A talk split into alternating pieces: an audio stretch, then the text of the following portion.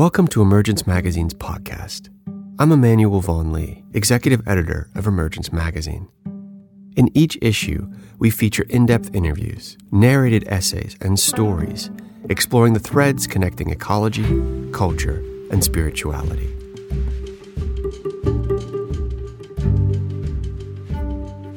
Reverend Angel Kyodo Williams is a sensei in the Japanese Zen tradition and founder of the Center for Transformative Change.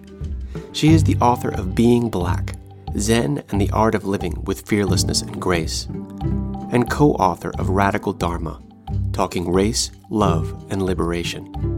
In November, we sat down with Angel at her home in Oakland, California, to talk about her philosophy of radical Dharma, which she describes as a path to individual and collective liberation. She also spoke about the widespread crisis of story and how mainstream institutional religions are largely failing to offer us a new way forward. Angel believes the role of faith leaders now is to help people know themselves within the tribe of our collective humanity and to challenge us to reach beyond singular narratives and examine our complex histories. One of the things we've been exploring here at Emergence Magazine is the notion that at the heart of our current ecological, social, and political crisis potentially lies a deeper spiritual crisis. Mm. This seems to be something that, over the last few years, folks from faith based traditions and some spiritual teachers, including yourself, are recognizing and beginning to talk about. Mm. As a teacher within the Zen tradition, I'm curious to hear your perspective on what you think the role of faith based and spiritual traditions is in responding to this underlying spiritual crisis. Mm-hmm. I think the role is to partition. I think that's the thing that comes to mind first and foremost. And when I say partition, I mean, I think more of us have to learn how to speak to people within our faith and then also have to learn the language of speaking to people beyond our faith so that we're not um, recreating the sense of division and separation and a delineation between like we're this and you're that by um, by accident, right? In, uh, by not uh, being able to speak to people outside of our faith, right? It's it's really a calling in moment. It's like it's a calling in to um, our collective belonging, not just our individual belonging along the lines of our faith. It's not a moment to just call Jews in if you're a rabbi. It's not a moment to just call Muslims in if you're um, an imam. It's it's a moment to really call everyone in and to actually figure out how it is that we use language in such a way that we certainly are speaking to the people that are of our faith, but we're also uh, speaking in into the like whispering through the people of our own traditions and whispering through their ears into the ears of people that are beyond those faiths and know that we're really calling ourselves in as human beings that that's that's what the moment calls for is to ask us to uh, go beyond obvious tribes and go uh, really to the tribe of our collective humanity. And and do you feel that people outside of those faiths they they're sensing you know maybe people who are not part of any faith-based tradition maybe they're spiritual maybe they're not um, have a sense of what's possible if they are aware of the deeper i would say almost wound that we're dealing with that it isn't just what we're reading about in the news mm-hmm. i think people are aware i think um, the reason that we're where we are at is that we are uh, much more sensitive to our sense of belonging and to the vastness of the world. And in, in some ways, that's really delicious and exciting to some of us, and to others of us, that's a real threat that the world is uh, so big and so vast. And it's in that way becomes more important to find your particular place in it. And that I think can draw us into narrowness, a more narrow view than an expansive view when you're not clear about your location. And if the people that surround you in your location suggest that you know we in here have to protect ourselves away you know from those out there uh, then you end up with these kind of crises being further deepened uh, in people's hearts and minds. And i think that the role that people in you know faith and spiritual places really have to play is to continue to emphasize that this is not merely a political crisis and it's not going to be solved by political means. It will never be solved by political means. I think that that's, I said that in January 2016, 17, and I'm more clear of it every single day that, um, particularly in this country, you know, there's certainly things that are happening in the world uh, that are amplified and you know you can see them replicable in you know places all over the world the kind of um, so-called populist. It, it always disturbs me actually when we call it a populist message. Um, but the so-called populist messages and the extreme right and cons- extreme conservative views i think you know collectively this is a sense of a pushback of wow the world is changing at a rate that most of us could not have possibly imagined. And as i said for those of us in which our sensibilities and our worldview actually depends on further and further differentiation, more difference. We actually have come to a place in which we know who we are more fully, more completely by the fact of difference. And so we're actually like, yeah, more difference. You know, transgender folks, okay, I don't understand that, but I'm willing to figure it out. Muslims, yeah, that's not my faith, but uh, you know, let's check them out and like go break bread with them and see what that's about um, you know, people from uh, other parts of the world that I never even heard of. Yeah, get on a plane. Let's go there. And their worldview is not so much about the shared worldview of a particular religion or faith or etc. But inside those religions, faiths, cultures, tribes, um, identities, orientations, there are some people who are understanding who they are by relating to difference. And there are some people that are still in the location of understanding themselves against difference.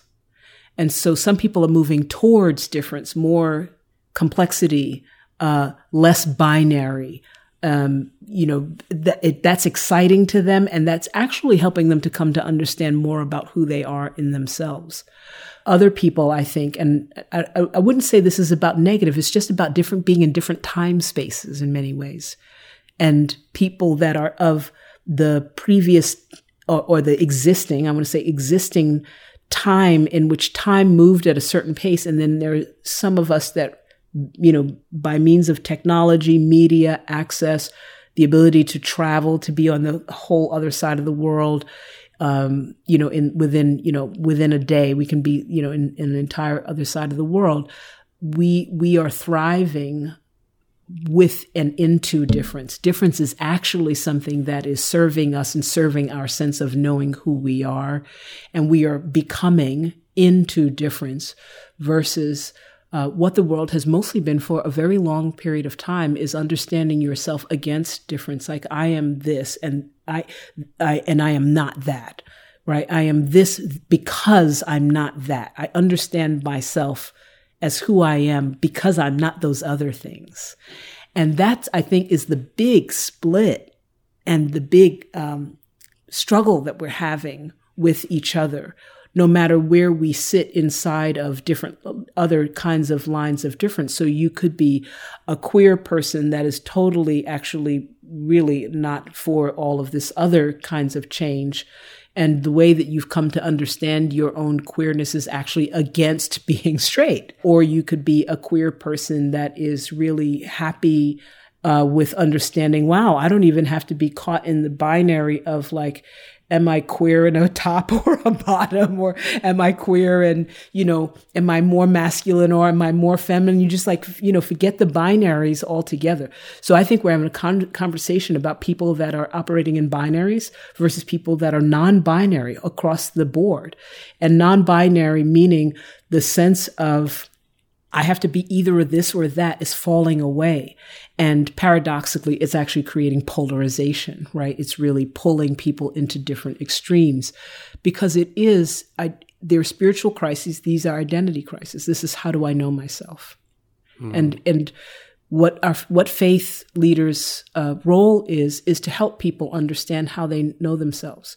If the if the story of how we come to know ourselves is a generative story, then we're in a really good place. If the story of how I know myself is a story that is um, destructive, it takes away from other people, other ways, other other ways of being, and other ways of knowing how to be, then we have a real crisis on our hands. And I think that that's what we have. So, in some ways, it's really a crisis of story. It is a crisis of story. And so, how can we begin to shift that story? I think we need a new story. Uh, and I, I, think that that's a that's a big call, but I think we have to have a new story. I don't think we can actually solve this crisis without actually approaching the con- the idea of having a new story and having a story that at its ground includes all of us. I think most of the nations that we have in the world have been predicated on old stories and they're confronted with the fact of new realities and those old stories can't handle the new realities. I think trying to get the stories to evolve to handle the new realities is clearly failing. And uh, the United States more than any other country, I think in many ways has has the you know historic in terms of like a country beyond you know say for instance South Africa that has new constitutions and new documents etc has the principles and ideals and we can see still that those principles ideals can fall quickly away to people that are convicted about the particular story and they want to stay with the story of the people that founded the nation and if that founding of the nation story did not include my equality, if that the founding of this nation, if its story did not include my right to be free, my right to love who I want to love, my right to walk the streets, my right to own my own body, then I want a new story. I'm not interested in anyone interpreting the story in a way that might include me or might not. I don't even want to have that conversation mm. anymore. And I think, you know, the holy grail of the United States is the Constitution. And this whole conversation is about the Constitution and whether we're going to interpret it one way or interpret it another way. And that includes faith and includes money and includes the right to happiness and how we want to live and how we're entitled to live and who's included and who's not included, who belongs, who does not belong. It is not a story that I want to continue to uh, scrape at, you know away at a policy and try to get people to include me in the story. We need a new story. We need a new America. And isn't part of, I guess, exploring what that new story looks like, really peeling back the layers and examining how we got here, how the story began to take shape, take root, take over? Yes, I think, and going back to faith, unfortunately, even though the the story, right, the the myth of the American um, story is that you know is this tolerant country. In fact, uh, Christianity was uh, c- clearly favored above everything. Christian ideals were built into the fabric of society. Uh, not just in uh, in terms of the laws. I mean, right from the beginning, there were laws that said if you were not Christian, that actually made that that actually assured that you were uh, going to be a slave, right? right? That you right. you were a slave if you weren't Christian, if you didn't come here Christian, and if you came from Africa, you didn't come here Christian, and that said that therefore you were going to be a slave.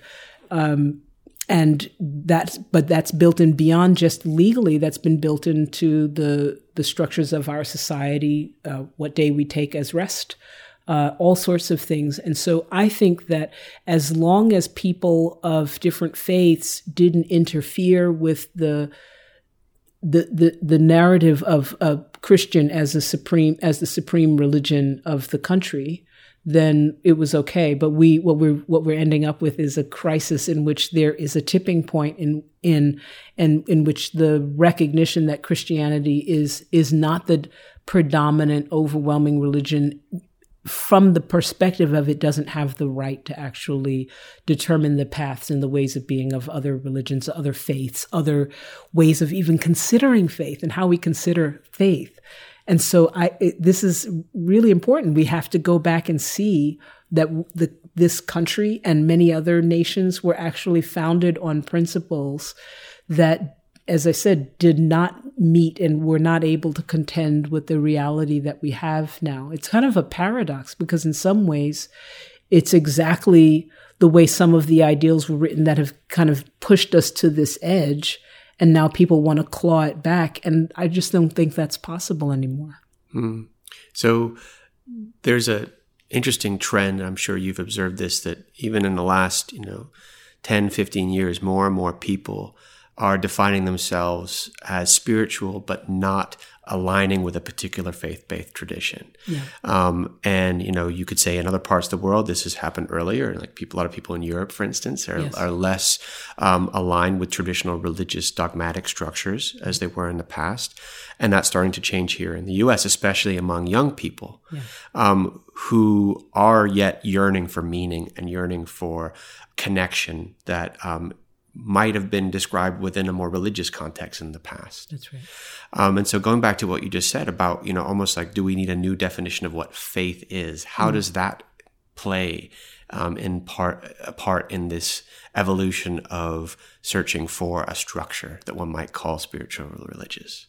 Well, I think that one of the things we have to say is that the reason that this is because faith has failed us. Uh, traditional religions have failed us in many ways, and they have failed us because of their uh, capitulation to patriarchy, because of their capitulation to uh, heteronormativity, their capitulation to uh, capitalism. Uh, so many of our faiths have fallen prey to capitalism that the younger people also we recognize are are also kind of down on capitalism and down on materialism. So most of the our traditions have really fall fallen prey to a materialistic worldview um, inside of how they express themselves and their inability, um, and I want to say that's particularly true of Christianity in this country, their inability to confront really uh, significant historical realities means that they the result is is that they lose out on their fundamental role as being a place for healing, a place for inspiration, and a place for community. You can't actually do the healing part. You can have some community and you can definitely have beautiful words and inspiration, but you can't really do the healing part if you have this huge wound of slavery, of uh, racism, of white supremacy that you're refusing to contend with because much of Christianity has in fact been had had those very things baked into it.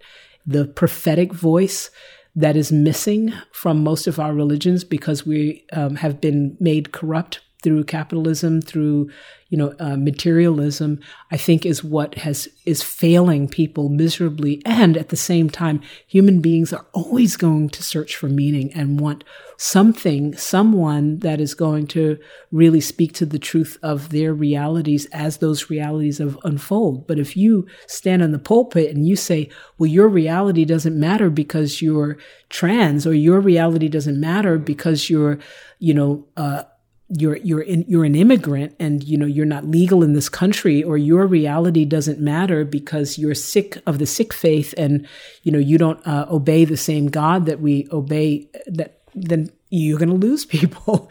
And you may you're not only are you going to lose people that are those particular people but you are also going to lose the friends of those people the lovers of those people, the people that are connected to those people that may seem to fit exactly in the pocket of your particular faith.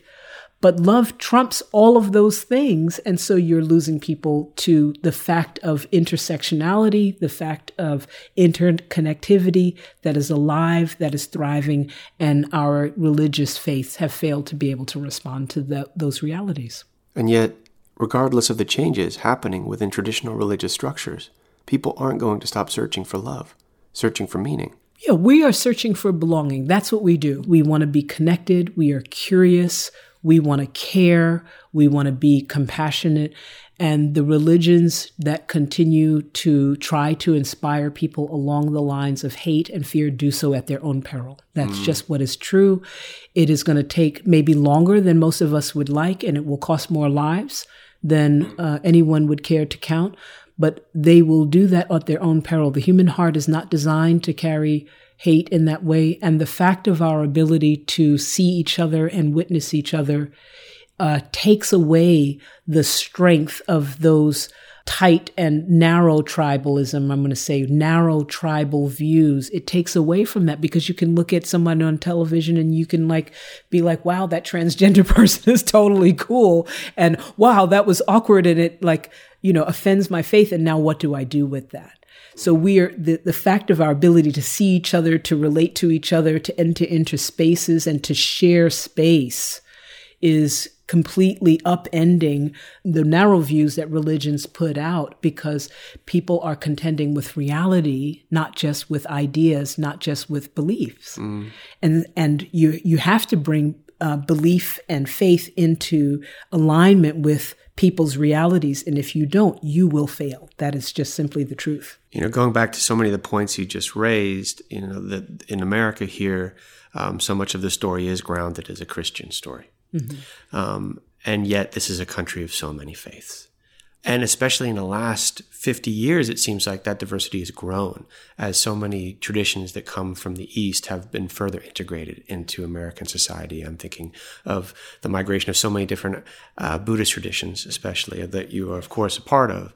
And I'm, I'm really curious to hear your perspective as a teacher within the Zen tradition um, of the role that what might be de- described more as a spiritual tradition rather than a religious faith by uh, by many people, the role that those spiritual traditions have in this new story and helping shift the old story or offering a way for people to understand some of these things. Yeah, I think our role is to disarm ourselves of the kinds of things that will cause that failure that I spoke of. I think our role is to not so tightly hold on to um, I always say that I'm not nation building around Zen. I'm not nation building around Buddhism. I think we have to let go of nation building. And what we're seeing with the uh, introduction and the uh, taking up in the water of different faiths and traditions is people being able to organize themselves and relate to things that actually speaks to the complexity of the truth of who they are in a way that wasn't possible before because we simply didn't have the access. So we couldn't, we simply couldn't see as many faces. We couldn't say, you know, we just sort of, it was like a one size fits all and you just got this thing and it was like, okay, you're either going to be Catholic or you're going to be Protestant. And like, you know, if neither one of those outfits fit you, you know, too bad. But now we're like, whoa, like not just you know, am I going to be Catholic or Protestant? But I can choose Buddhism, but I can choose Tibetan Buddhism. I can choose from four different schools of Tibetan Buddhism and Zen and Korean Zen and uh, Thich Nhat Hanh's community. And like, I, like, I have all of these access. We are more complex human beings. Technology is opening that up for us, uh, an awareness of our complexity, and we need a language in order to speak to that complexity. And our role as the traditions is to actually offer people a language to have a communion with themselves, with God, with the divine, with the great matter. It is not our role to have them have a communion with our pockets, but our role is to offer people the language in which they can meet themselves, meet their God, meet their creator, meet their divine, and to not be mediators who uh, steal the show and mistake ourselves for that divinity, to mistake ourselves for that knowing, that truth, that power, that witness. Our role is just to offer the, lo- the logos, the word, just to give people the word and to get out of the way.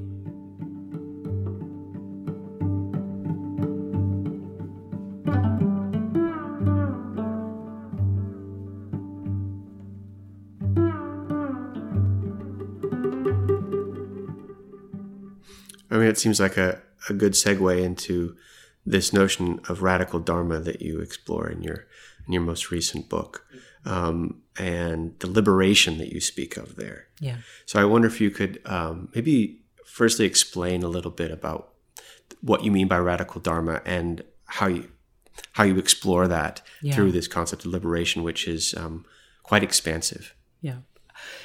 So we we talk about dharma is from a um, as a Sanskrit word that it has lots of different meanings, and it's one of the reasons that I use it as opposed to saying this word that has now quickly become a bad word, which is just truth.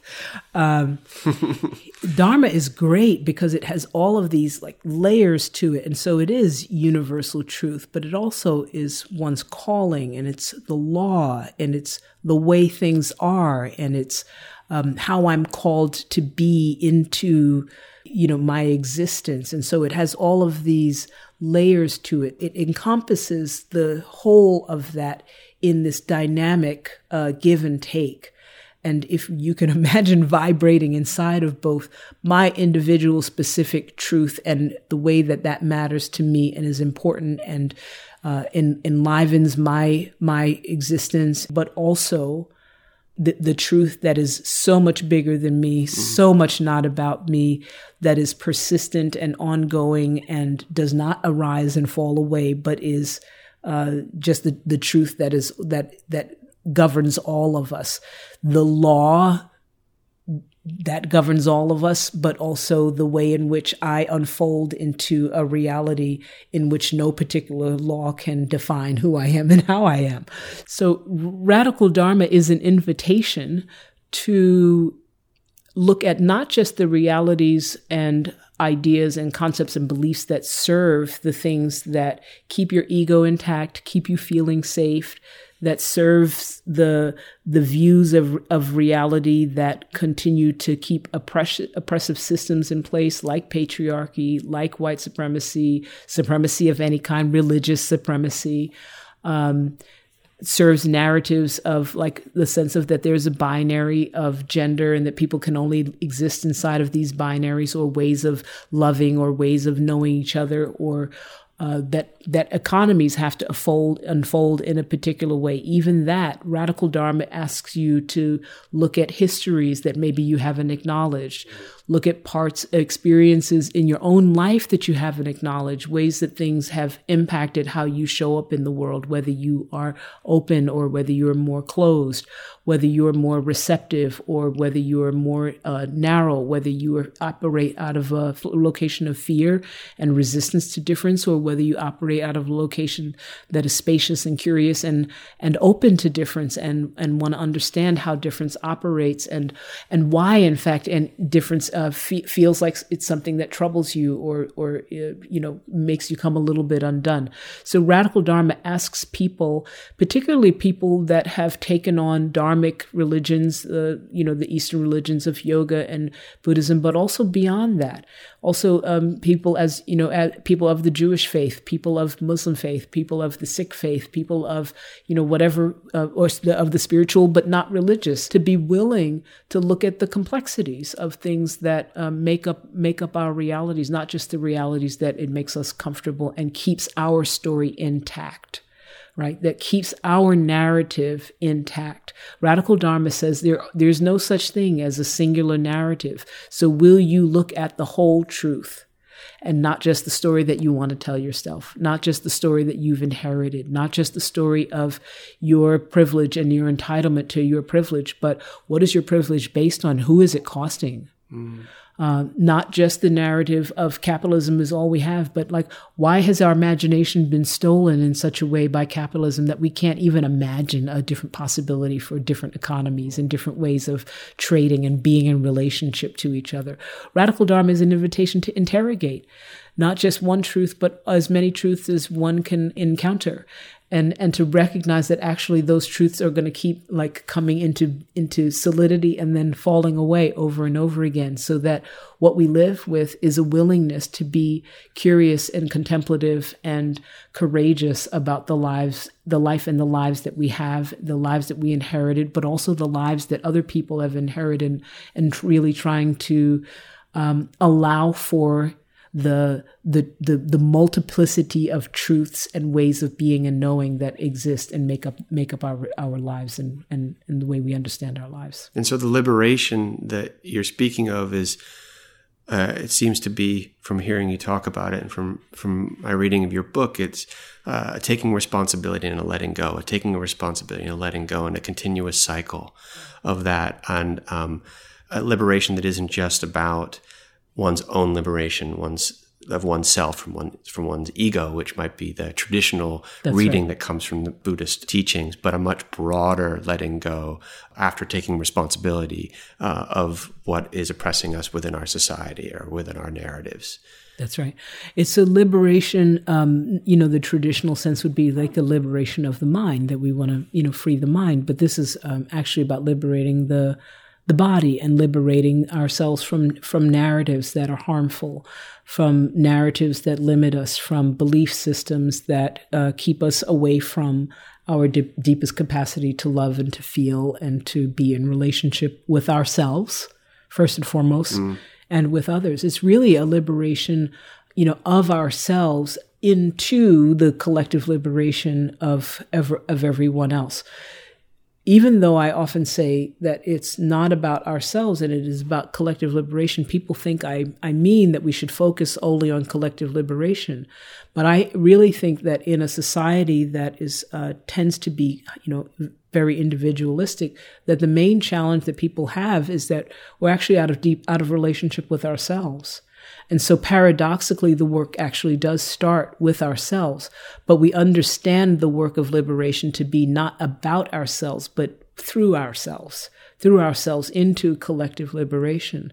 So I need to understand what it is that makes me look at you in a way in which I feel contraction and realize that that contraction I feel is not about you at all. It's actually about me. It's about the ways that I'm, I'm obstructed, the ways that I have a belief or that I've been told something, whether that's out of fear or whether that's out of resentment or whether that's out of some notion that you're better than me and so that I can't actually look at you and relate to you as a human being on equal standing uh, because of my own internalized depression. That my work is to actually liberate myself from the ways in which I'm kept from my own heart. This is not a conversation about, oh, I should be liberated from that so that I don't see you in a particular way because that's bad for you. This is a conversation about I want to be liberated from that because I recognize that that's a limitation on my heart. That's a limitation on my love. That's a limitation on my compassion. Uh, that you get the benefit is awesome. And that's where we head into collective liberation and we uh, it, that it begins to expand that way. But I'm actually ask, actually I'm asking people to be really, really selfish and to say, you are entitled, you have a right and you have a responsibility to be liberated from anything that obstructs your heart. You have a right, you have a responsibility to liberate yourself, to self liberate from anything that is keeping you small and contracted and limited and having you feel that your uh, value, your worth is predicated on material resources I'm actually asking people to be really radically selfish, actually, in order that we liberate ourselves into the collective, in order that we come from a deep knowing that we are not separate from those other beings. The way that we do that is not to like go and like love up on the other beings and then try to figure out every possible permutation of being, but actually look at the ways in which we have ourselves have been limit, limited, the way in which our own suffering has been carried to, to a degree that it hinders our open, spacious, full humanity. And that releases us into a, a, deep relationship with everyone and everything that is not about figuring everyone else out, but actually figuring ourselves out. And when we figure ourselves out, then we know the 10,000 things. Mm. So there's this personal development that must occur in order to be able to step into the possibilities of being a much more aware, responsible, compassionate human being. And for a long time, it seems that traditions were always teaching that first you work on oneself. Mm-hmm. And through that personal liberation, you then become uh, more aware of almost like stepping out of concentric circles, almost right. like of the wider reality that you can be aware of, participate in, and contribute to. And there's also been, it seems like, this awareness that can you hold also that collective narrative at the same time, the same time. that you're doing this personal development. Is that what you're you're you're saying is possible? I'm saying that. Uh, well, first, I don't think we are we get developed. I think that we get undeveloped. Hmm. And so I think we um, remove the things that hinder us. That at the core, that we are those compassionate, caring human beings that yearn for connection and belonging. And I think that the narrative that it's something that we have to get to is part of the thing that is a challenge in the way that we've been telling a story. It's an old story. I think that really the story is that we are essentially Buddhas, that we are essentially divine, uh, and that there are all sorts of things that get in the way of that, uh, not the least of which are oppressive structures in society. And as a result of that, we have to look at the oppressive so- structures in society because they are hindering us from being our full selves. They are hindering us. And so that other path, which is nice and linear, and it's like, okay, let's go and do that. And we kind of work on ourselves. And maybe in like six, seven lifetimes, we know we might pull it together and then we'll be useful to the world. Actually, what we have to understand is that I came gorgeous and genius and magic and, and perfect and aware and compassionate and wanting to love people and wanting to be connected. And, you know, by a series of unfortunate events, societal uh, structures hindered my love and my compassionate and my desire to be connected to you and to see you and to relate to you and to be curious about you uh, with racism, racialization, with uh, classism, with um, uh, exceptionalism of my American identity with uh, gender dynamics. And so, like, I've got to be weird with you because you're, uh, you know, cisgendered male and all of those things. It's just, I'm, I, so I'm lib- literally liber- being liberated from not liberating into something. I don't have to develop anything. I have to just cultivate the natural, basic goodness of my humanity that I arrived here with and that other things obstructed uh, as as I went along. And if I want to be liberated from those things, then I'm going to take up racialization. I'm going to take up gender binaries that uh, keep me from being in the complexity of my sexual energy and my the the energy of my romantic love, and and also keeps me from me understanding that there's a difference between romantic love and all of the other kinds of love. So I'm doing those things and doing that work in order to liberate myself not as a linear path that somehow society's expressions and and the the the communities and, that we exist in are separate from me and so i'm going to work on me first and then get to them that suggests that i'm separate. And all of the ways in which we've been teaching that misses the point. We're not separate. So uh, everything that's out there is about me and is and I work on that because that's about me being liberated. I don't work on that because I think like I, they need me to fix them. That centers me again and makes me somehow self-important. I need to fix that because I want to be free. I want to be liberated. Right, which and that that desire to be free is often the calling that brings people to spiritual and faith-based traditions to begin with. Well, I mean, I, I think I think people want to be free. I think people want relief. And I think the religion's failure is that it's not talking about, to people about how to be free. They used to, mm. they're supposed to. Mm. So people want relief from suffering. They want relief from uh, a lack of understanding, um, a, a, lack of coherent understanding of the meaning of life. What am I here for? What am I supposed to be doing? Why is this happening in this way? And what do I do about it? And what we've been doing is, you know, s- uh, selling them, um, you know, prayer books and manuals and things like that, rather than saying, you know, you have a divine right to be free, and let's work on that.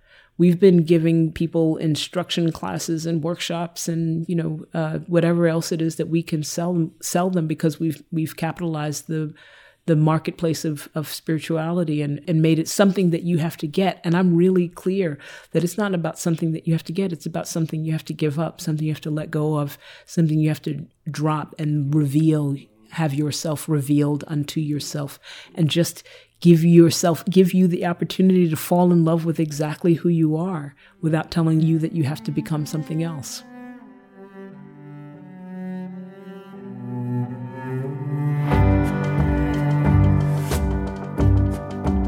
Emergence Magazine is an initiative of Kalliopeia Foundation.